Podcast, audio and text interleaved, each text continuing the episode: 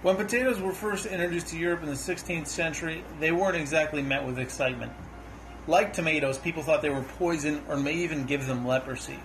It didn't take too long for poor people to discover potatoes as a cheap and easy food source, despite the fact that they were weary of them. For potatoes to truly penetrate the layers of society, they needed a hero and they needed to be shown how to eat them.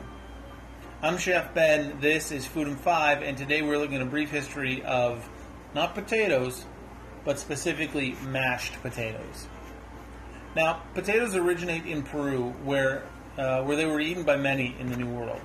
It is said that the Incas preferred their potatoes mashed, although I can't really find any information on what they would have prepared the potatoes with. So this post will be about mashed potatoes as we know them, with the caveat that there is an entire mashed potato history prior to this.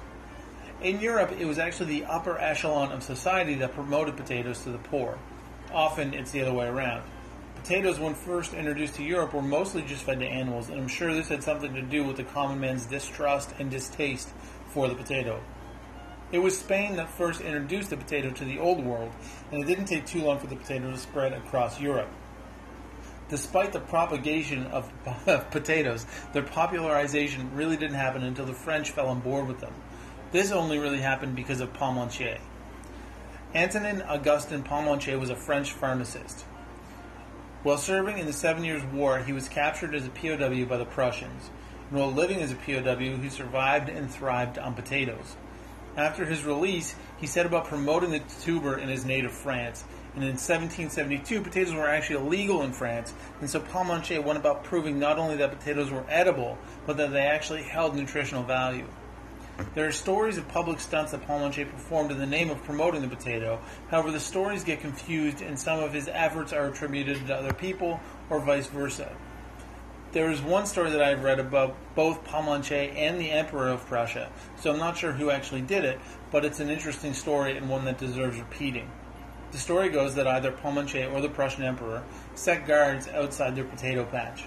By stationing guards to protect the potatoes, a sense of value was created, and this caused peasants and villagers to plunder the fields, which is exactly what the hope was. By creating a potato, uh, by creating value uh, with the potatoes, they had then become desired. It was really brilliant. Now, Parmentier ended up being successful in his efforts to promote the potato in France, eventually getting the anti-potato law overturned part of why he was successful was because he had introduced ways to prepare the potato, including mashing them with butter and cream. In France to this day, any kind of stew or pie that is covered with potatoes is known as a parmentier in his honor. There's one more person that we need to talk about when talking about mashed potatoes, and that is Hannah Glasse. A controversial figure in her own right, Hannah was a British woman who wrote a cookbook called The Art of Cookery Made Plain and Easy that was published uh, that was first published in 1747. Hannah's book was the first to have a written recipe for mashed potatoes. Uh, the recipe was two pounds of potatoes, a quarter pound of cream, and a quarter pound of butter with salt. That's a rich mashed potato. And Hannah's book uh, has many other first recipes, and I think I've talked about it briefly uh, in a previous episode.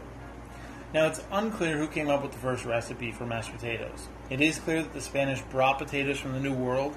It is clear that Hannah published the first written recipe, and it is clear that Parmentier really brought the potato to life in France, which popularized it in the rest of Europe.